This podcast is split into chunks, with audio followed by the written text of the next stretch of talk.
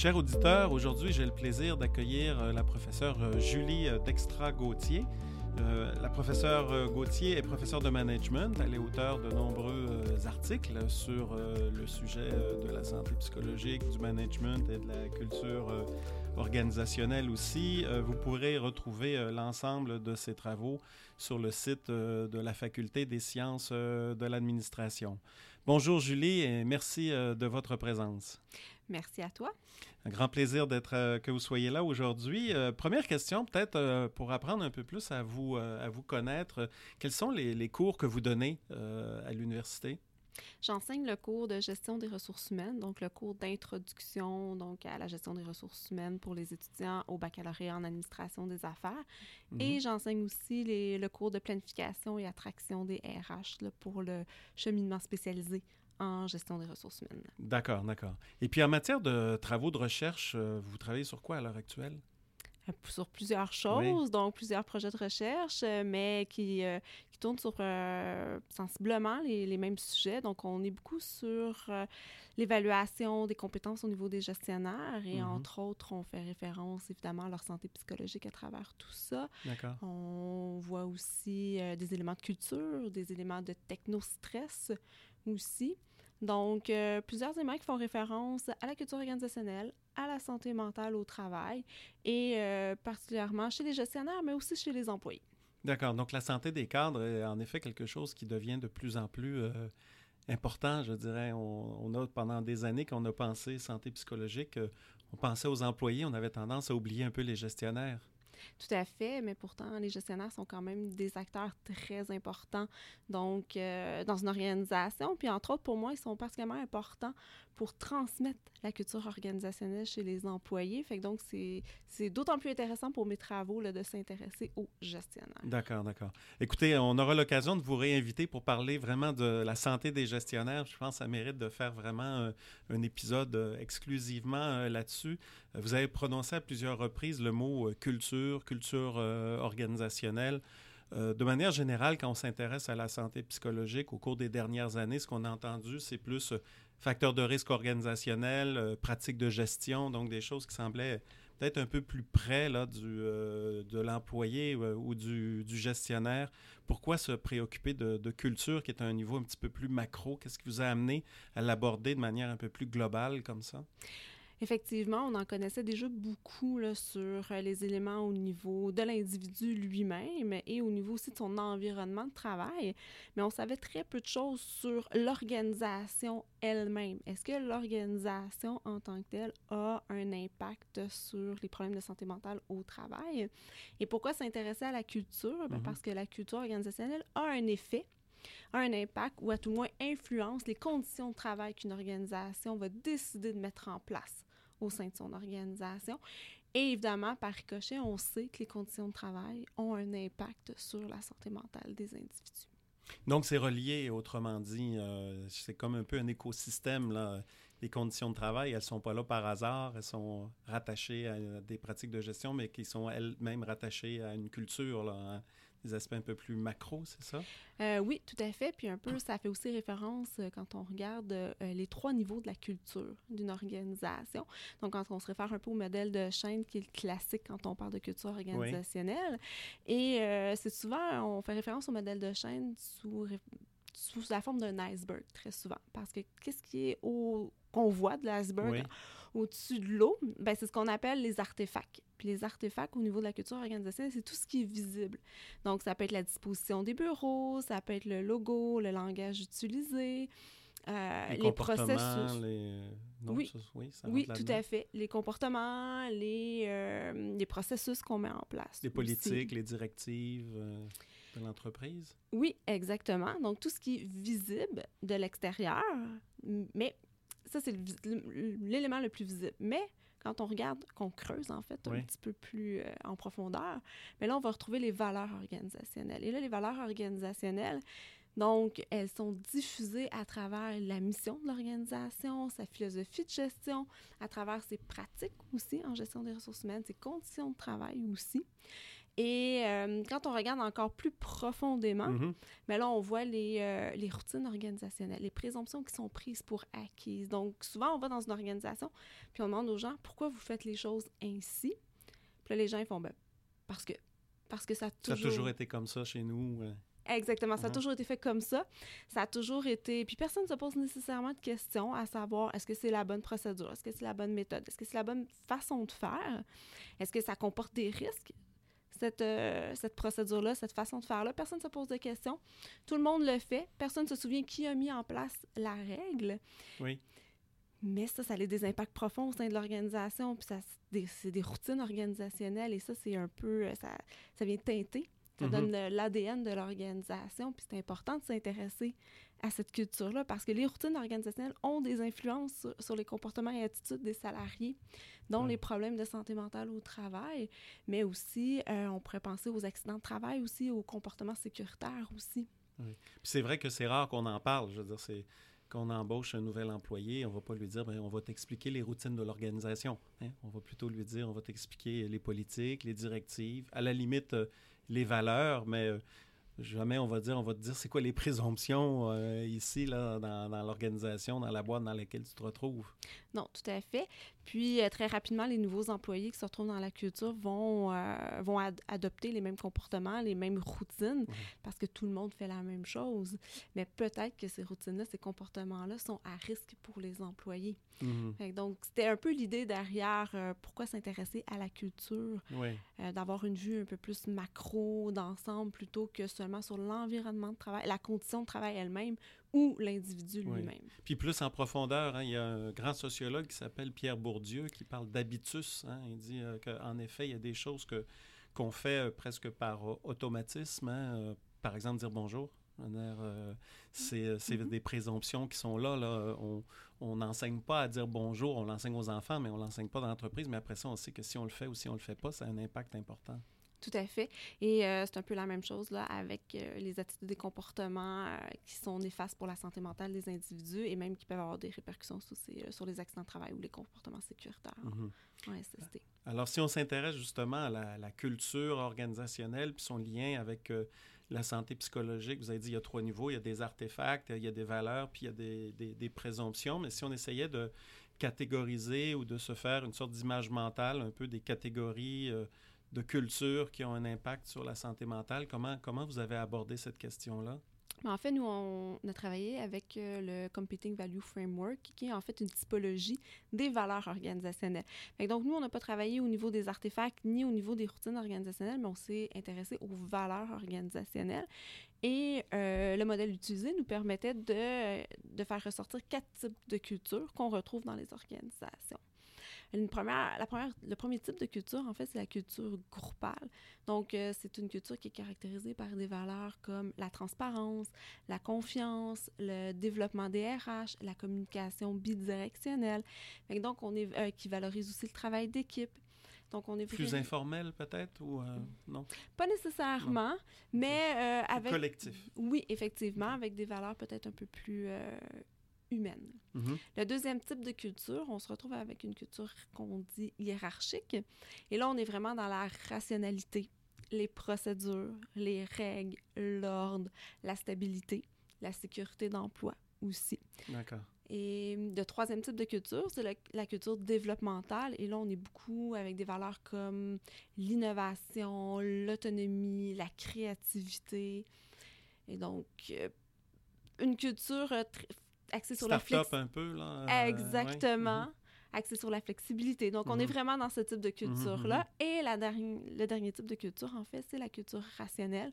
Et là, on est vraiment là dans une euh, culture qui est axée sur la performance, la compétitivité, at- l'atteinte des résultats, l'agressivité. Donc, OK. On marche par indicateur, tout ça, on mesure, puis c'est... euh, ce qui compte, c'est le chiffre, ou en tout cas, c'est la performance, là, à ce moment-là, qui est le seul indicateur utilisé. là. exactement. là. Donc, on est vraiment dans l'atteinte des objectifs de performance. là. Donc, euh, à tous les niveaux. D'accord. Alors, on va les reprendre une par une, puis on va regarder en quoi ça peut avoir un impact positif ou négatif sur, euh, sur la santé euh, des gens. Donc, la première que vous avez définie, c'est la culture groupale. Si j'ai bien compris, la culture groupale semble plus caractérisée par du, collectif, euh, travail d'équipe, hein, mm-hmm. euh, où euh, il y a l'esprit justement de tribu peut-être un peu en mm-hmm. arrière de ça qui est présent. En quoi c'est favorable à la santé psychologique? En quoi c'est défavorable? Mais en fait, ce qu'il faut savoir, c'est que la culture organisationnelle n'a pas d'impact direct sur la santé psychologique des employés. C'est vraiment un effet qui est indirect via les conditions de travail qu'on va mettre en place dans notre organisation. D'accord. Donc, en quoi ça donne des bonnes conditions de travail ou des moins bonnes conditions de travail? Exactement. Donc, dans une culture groupale, on est plus... Euh, donc, on va... Dans une culture, on va retrouver beaucoup moins de demandes psychologiques. Et donc, quand on parle de demandes psychologiques, on pense entre autres à la surcharge de travail. Mhm. Et donc, euh, le rythme de travail aussi, les demandes qui sont contradictoires. Et donc, on est dans une culture où on se retrouve avec euh, moins de ce type de demandes. Parce qu'elle est plus partagée? Parce qu'elle est mieux équilibrée? Ou, euh? Tout à fait, parce qu'en fait, on, on mise beaucoup sur le travail d'équipe sur euh, le soutien aussi, le support. donc, on, répartit le travail de façon peut-être plus équitable. Fait donc, les employés se sentent moins en surcharge dans ce type de, culture-là. Et l'autre élément qui est aussi particulièrement important, c'est la sécurité d'emploi.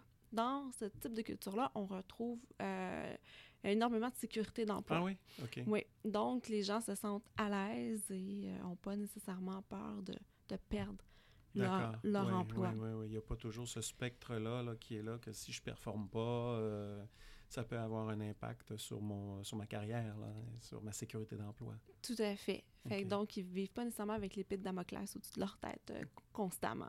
D'accord. Dans quel secteur on retrouve ce genre d'entreprise-là, là, groupale? J'essaie de, de, me faire un peu une image mentale. C'est quel genre d'entreprise qui se caractérise euh, d'une culture groupale?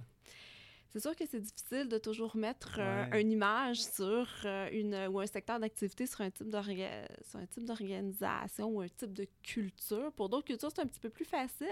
Pour euh, la culture groupale, je dirais qu'il n'y a pas nécessairement de, de, de secteur d'activité type. On pourrait le trouver dans plusieurs secteurs d'activité. D'accord. Est-ce que c'est une entreprise qui est plutôt jeune ou il peut y avoir des cultures groupales qui sont là depuis, voire des, des années? Là, mais c'est pas nécessairement une... une c'est pas une caractéristique d'une, jeune entreprise, nécessairement? Non, pas nécessairement. On pourrait peut-être penser à une entreprise un petit peu plus familiale aussi, où ah donc euh, où euh, le, le, PDG, le président et le fondateur de l'entreprise, où il pourrait peut-être avoir, euh, au fil des années, bâti parti de rien, sa compagnie, l'avoir bâti, donc à ce moment-là, avoir mis en place des valeurs peut-être un petit peu plus groupales. Oui, puis les gens s'identifient hein, aux, fondateurs de l'entreprise, mm vont dire, ben nous, dans telle entreprise, voici nos modes de fonctionnement qui sont particuliers et qui caractérisent mhm. cette idée-là, soit d'un fondateur ou d'une entreprise familiale à ce moment-là. Tout à fait. Le deuxième type, vous avez dit que c'est l'entreprise euh, hiérarchique. Mhm. Donc là, on est plus dans une, ce qu'on pourrait appeler une bureaucratie, là, finalement? Tout à fait. C'est exactement ça. On est vraiment dans une bureaucratie. Mais étonnamment, la culture euh, hiérarchique n'a pas, euh, pas d'effet sur la santé mentale des, euh, des individus, contrairement à ce qu'on pourrait penser. et elle, en fait, elle a un, un effet positif sur le bien-être des employés. Ah oui, OK. Donc, les employés qui se retrouvent dans ce type de culture-là ont tendance à avoir des niveaux de bien-être plus élevés. Oui, c'est intéressant, mais comment on explique ça? Pourquoi euh, ben, en fait, on, mieux? On explique ça entre autres par la sécurité d'emploi. Ah oui. Donc, euh, là aussi, c'est dans une culture où on a énormément de sécurité d'emploi, fait donc où les gens se sentent, n'ont pas nécessairement peur de perdre leur emploi, pas cette épée de Damoclès qui leur flotte au-dessus de la tête. Et euh, comme tout est très, très, beaucoup de procédures, beaucoup de règles. je comprends, oui. Là aussi, le travail est souvent bien partagé. Uh-huh. Donc, tout le monde sait exactement ce qu'il doit faire. Et donc, à ce moment-là, il y, a, moins de demandes psychologiques aussi. D'accord. Dans ce type de culture-là. D'accord. Donc, les rôles sont plus clairs, j'imagine. On sait un peu plus ce qu'on doit faire parce qu'il y a des descriptions de tâches. Euh, donc, euh, est-ce qu'on a tendance à penser que la culture bureaucratique, hein, on nous dit toujours, c'est euh, l'aliénation, ou en tout cas les gens ne sont pas bien, c'est pas nécessairement le cas. Et ça me fait penser, en effet, que ce qu'on constate souvent, c'est que les gens, ils nous disent pas qu'ils veulent pas de règles, hein, en bout de ligne. Mm. Hein. Non, tout à fait. Puis euh, souvent, comme c'est effectivement, les descriptions de poste sont claires, euh, tout le monde sait exactement ce qu'il a à faire dans, dans le cadre de son travail, euh, on voit un effet sur le bien-être Oui, oui. J'imagine que cette culture hiérarchique est quand même assez répandue. Hein. Quand on dit le mot bureaucratie, on pense aux grandes entreprises, on pense à la fonction publique, des choses comme ça. C'est un peu ce modèle d'entreprise-là qui vous vient à l'esprit? Tout à fait. le modèle, c'est sûr, un peu plus euh, au niveau euh, gouvernemental, quoique on voit quand même un changement dans certaines entreprises, ben, dans certains mhm. secteurs gouvernementaux où on, a, on tend à aller plus vers une culture rationnelle où là, les indicateurs de performance euh, prennent le dessus sur la culture hiérarchique. Oui, ça, on y reviendra. Bien, on voit en effet cette tendance-là, même dans le réseau de la santé, là, on veut tout mhm. mesurer, on fait des salles OBEA, on est sur des indicateurs mhm. management visuel où ça prend euh, du chiffre euh, partout, là, autrement dit, et où on a espoir que s'il y a du chiffre, il y a de la performance. Là, euh, mais on verra que c'est peut-être pas nécessairement le cas. Tout à fait. Il faut faire aussi le lien, malheureusement, avec le lean management mhm. qui euh, introduit les indicateurs de performance, les stations visuelles où on peut suivre les indicateurs au jour le jour, euh, de façon quotidienne, euh, hebdomadaire. donc, ça aussi. Et donc, ben, abordons-le. Donc, ça, c'est ce que vous appelez les entreprises rationnelles, la culture rationnelle. Donc, elle est bonne pour les conditions de travail, elle est moins bonne? Qu'est-ce qui ressort? En fait, elle est beaucoup moins bonne pour les conditions de travail parce qu'on se retrouve avec des demandes psychologiques qui sont très élevées, une surcharge de travail qui est très élevée. On, les employés vivent aussi beaucoup d'insécurité d'emploi dans ce type de, culture-là. Le nombre d'heures travaillées aussi, donc, euh, augmente beaucoup, contrairement à ce qu'on peut retrouver dans les cultures hiérarchiques ou les cultures groupales. Mm tous ces éléments mis ensemble font que cette culture-là, elle est la plus nocive pour les employés. D'accord, OK. Donc, c'est vraiment... Euh, la pression est forte, là, autrement dit, puis il y a de l'insécurité en plus. Donc, deux, deux, deux, deux indicateurs qui euh, augmentent, exacerbent finalement le mal-être des personnes, là, ou en tout cas le risque de mal-être. Tout à fait. Par contre, ce qu'il faut savoir aussi, c'est quand on fait le lien entre culture rationnelle et performance organisationnelle. Donc, c'est la culture qui a le plus d'impact sur l'atteinte des ratios financiers et aussi sur le développement et l'innovation. Et donc, c'est la culture qui est la meilleure pour une organisation. Pour l'organisation. Pour atteindre ses objectifs, mais pas nécessairement pour la santé des employés. Oui, oui. Quand vous parlez de ça, je ne peux pas me faire autrement que de penser au secteur de la santé. Euh, il me semble qu'il y a beaucoup dans cette culture-là euh, rationnelle, où on mesure de plus en plus, mm-hmm. euh, où il y a énormément de changements, on le dit euh, depuis longtemps, la, charge de travail de mhm. tous les intervenants euh, ne cesse euh, d'augmenter. Avant, c'était un secteur qui était un peu plus informel, puis là, on est de plus en plus dans un secteur où on mesure les choses. Je me trompe en disant ça? Non, c'est tout à fait vrai. donc, on est beaucoup, beaucoup dans le l'atteinte des objectifs, les indicateurs de performance, comme j'ai mentionné tantôt, on est beaucoup dans le lean management. Donc, que le lean a philosophie lean a des, des bonnes choses, mais euh, il y a aussi, euh, on peut pas Parce faire... que c'est détourné un peu, là. Des fois, les lean, euh, il y a tout le volet participation, et des fois, on l'oublie, celui-là, puis on garde juste la partie indicateurs, mesures, euh, reddition de comptes, etc. Tout à fait. Il ne faut pas oublier qu'il y a une grande partie, effectivement, où on suit des indicateurs au jour le jour ou de façon euh, hebdomadaire. Et puis ça prend une place quand même assez importante là, avec les caucus, les stations visuelles, par exemple. Oui, est-ce qu'on peut retrouver là, à ce moment-là? Et puis le dernier modèle, c'est ce que vous appelez la culture développementale, c'est ça? Oui, donc c'est vraiment une culture où on a, euh, on trouve beaucoup d'autonomie, beaucoup de créativité, beaucoup d'innovation. Fait donc, on l'a mentionné tantôt, un peu des startups. On peut penser à des entreprises comme euh, Facebook, euh, Google aussi, entre autres, euh, Amazon, Adobe aussi. Donc, vraiment, le, secteur des nouvelles technologies de l'information. ça a des effets mitigés par contre, sur la santé des, des individus. c'est sûr qu'on se retrouve dans une culture où il y a beaucoup d'autonomie. Par contre, où on a quand même des demandes psychologiques qui sont quand même élevées. Donc, il y a une demande au travail qui est quand même qui est quand même là, une demande de performance dans ce type d'entreprise-là. Euh, donc, qui, euh, qui frôle un peu la culture rationnelle. Oui, OK. Oui, oui, oui. Donc, il y a en effet recherche de performance, euh, pression à produire. Mais en même temps, plus de place à la créativité, à l'innovation ou à l'autonomie là, à ce moment-là. Tout à fait. Hum, tout à fait. Et donc, à quelque part, l'autonomie dans ce type d'organisation-là vient un peu pallier là, les défauts qu'on pourrait retrouver de la culture rationnelle parce qu'on va laisser plus de participation, plus d'autonomie aux employés. Ça compense un peu peut-être euh, par rapport à la, la culture plus euh, rationnelle. Oui, tout à fait. À ce moment-là. Oui, un petit peu plus de place quand même euh, à, être à l'écoute des besoins des gens. Oui, tout à, un, oui, un petit peu plus, effectivement. Alors, quatre modèles, euh, groupal, euh, hiérarchique, euh, développemental et, rationnel. Quel est le meilleur modèle? Y en a-tu un? Ou est-ce que ça mélange? Ou, où est-ce qu'il faut aller travailler, là?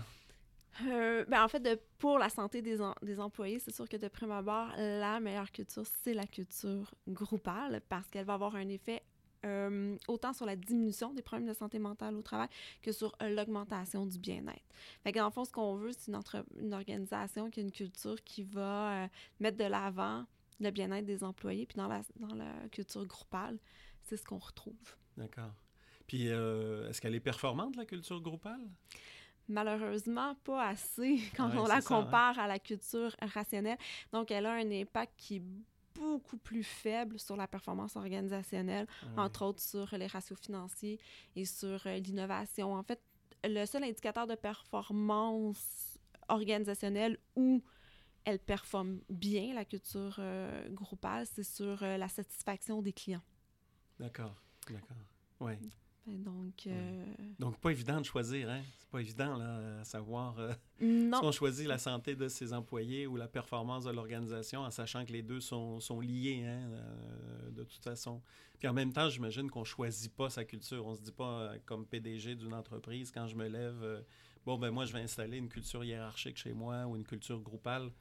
Ça se construit dans le temps, ces choses-là? Tout à fait, ça se construit avec le temps, mais ça ne veut pas dire qu'on ne peut pas, suite à ce qu'on sait maintenant sur le lien entre culture, performance, santé des employés, ne pas euh, réfléchir à, à tenter de trouver un équilibre entre la culture groupale et euh, la culture rationnelle. Peut-être qu'on est dans un peu dans cette mouvance-là de dire on va peut-être créer un nouveau type de culture aussi qui n'existe pas encore. Fait qu'on on, est là présentement. Oui, ouais, à la croisée des chemins un petit peu là, à ce moment-là. J'ai une question, si je reviens un peu en arrière, vous avez dit que la culture, c'est des artefacts, donc euh, artefacts, hein, des directives, des politiques, des mm-hmm. normes, des, euh, un logo, euh, mm-hmm. l'aménagement des mm-hmm. bureaux, ces choses, des choses visibles, hein, autrement dit. Vous avez dit le deuxième élément, c'est les valeurs de l'organisation. Puis le troisième élément, c'est les présomptions. Vous avez utilisé le mot ADN. Je me pose une question, je ne sais pas si vous avez la réponse, mais comment une entreprise peut faire pour connaître ses présomptions et son ADN? Comment on peut travailler là-dessus pour être capable d'arriver à les identifier? Mais de prime abord, il faut connaître un peu ses valeurs. Puis c'est une chose d'énoncer des valeurs, mais après ça, il faut voir si effectivement euh, c'est comme ça qu'elles sont perçues par les employés, parce qu'il y a aussi une grande partie de perception aussi là, quand on travaille avec euh, des, euh, des êtres humains, on, reste un peu beaucoup dans la perception. fait donc il faut, il faut se poser des questions si c'est effectivement perçu comme tel par les employés. Mais aussi, c'est pas parce qu'on on, peut énoncer, dire par exemple, ah, moi, je valorise euh, dans mon organisation la conciliation travail-famille. Et euh, ensuite, euh, bon, quand on creuse un peu, on se rend compte que oui, oui, il y a des politiques, effectivement, là, qui favorisent la conciliation travail-famille. Par exemple, les horaires de travail flexibles. Et, euh, et, donc, c'est en lien avec le, la culture qu'on veut ou la valeur qu'on veut implanter au sein de notre organisation. Par contre, quand on se rend compte dans le milieu du travail qu'on descend un petit peu plus bas sur le terrain, bien, finalement, lui, le gestionnaire, il dit non, moi, mes employés partiront pas avant 5 heures. C'est pas accepté, c'est pas accueilli, autrement dit. Exactement. Là, on est sur les présomptions. Là. oui, c'est ça. Cœur, là. Ouais. Puis un peu le gestionnaire qui mentionne, ben moi, j'ai toujours fini de travailler à 5 heures. Fait que ça va être comme ça pour mes employés parce que moi, j'ai toujours fait ça comme ça. Puis euh, on a toujours fait ça comme ça. Puis là, euh, c'est pas vrai que je vais commencer à gérer différents horaires pour les différents employés. Ou je veux pas qu'ils fassent du télétravail parce que je veux qu'ils soient près de moi, etc. Exactement. Pourtant, euh, la haute direction a quand même énoncé une politique de conciliation travail-famille, de flexibilité parce qu'on veut être dans cette, dans cette dans ces valeurs-là. Mais fait qu'il y a quand même un travail aussi, là, que oui, la haute direction, oui, exactement, qui doit descendre jusque vraiment, là. Oui. Alors que c'est vrai que généralement, ce qu'on va faire, c'est tout simplement leur présenter la politique ou la directive en disant, ben voilà, maintenant c'est ça. mais pas d'aller voir si est-ce qu'ils vont accueillir ça, est-ce qu'ils sont en cohérence hein, avec ça, puis leur, euh, leur, leur, valeur très profonde, là, autrement dit, là, à ce moment-là. Tout à fait. Mm. Si on veut changer une culture dans une organisation comme gestionnaire là, ou comme directeur, par quoi on commence? Comment, comment on s'y prend pour changer une culture? Bien, il faut savoir que ça ne va pas changer en deux jours. Ça va être un long processus quand même qui va demander une réflexion euh, sur certains éléments qui vont être quand même être assez stratégiques. Donc, euh, c'est sûr que si depuis euh, les 30 dernières années, on, avait mis en place les mêmes procédures, les mêmes pratiques et du jour au lendemain, on veut tout changer pour mettre en place de nouvelles pratiques, de nouvelles valeurs, mais là, c'est sûr que ça ne se fera pas, ça se fera pas en claquant des doigts. Ça, c'est sûr. mais ça, c'est déjà un élément. Oui, il faut se donner le temps de changer la culture, c'est sûr. Puis, euh, il faut aussi connaître sa culture parce que des fois, on pense connaître notre culture, mais dans le fond, on la connaît pas. Puis, des fois, on peut demander au gestionnaire est-ce que tu es capable de nommer les valeurs de l'organisation?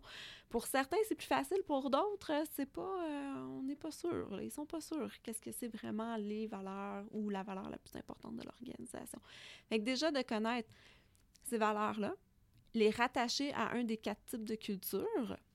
Et, euh, et, ensuite de dire ben, où on veut aller, mm-hmm. quel, faire quel type de culture on veut aller, et là, entreprendre un changement, donc vers ce type de culture-là.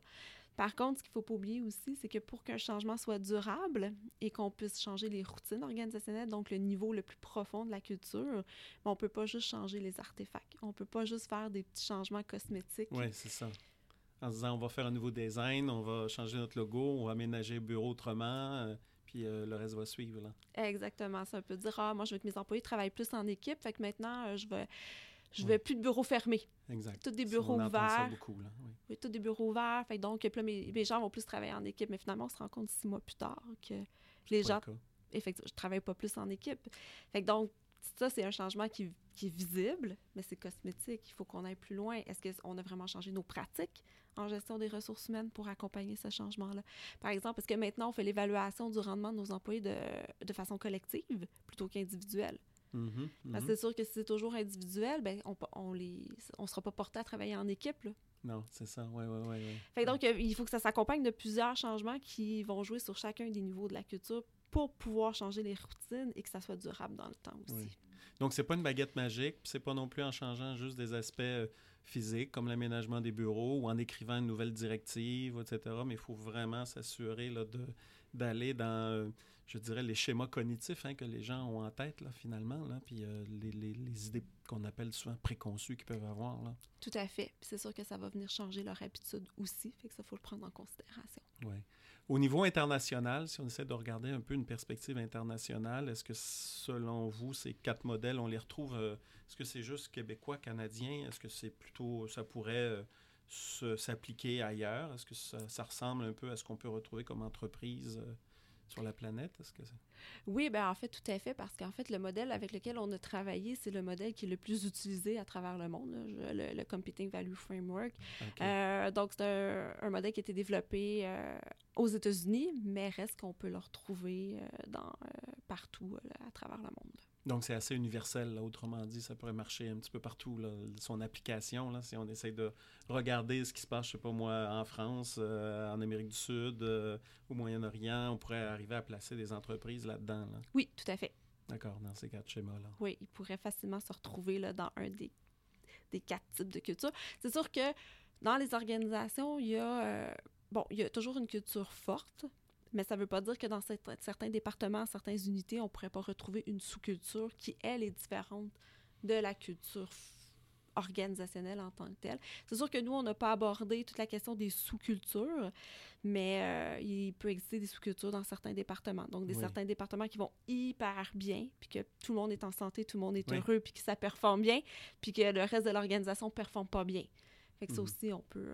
ah ouais, c'est ça. Il y a plusieurs cultures, hein, euh, comme dans une société, il y a plusieurs cultures aussi. Euh, c'est la même chose là aussi. Hein, c'est pas monolithique tout ça. Là. Non, c'est sûr. Ouais, ouais. Dernier point, euh, ou avant-dernier euh, dernier point, on parle beaucoup de nouveaux modes d'organisation du travail, allocratie.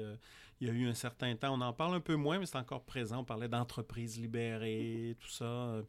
Est-ce que ça cadre avec ces quatre cultures-là, ou est-ce que c'est un, nouveau, un nouveau modèle?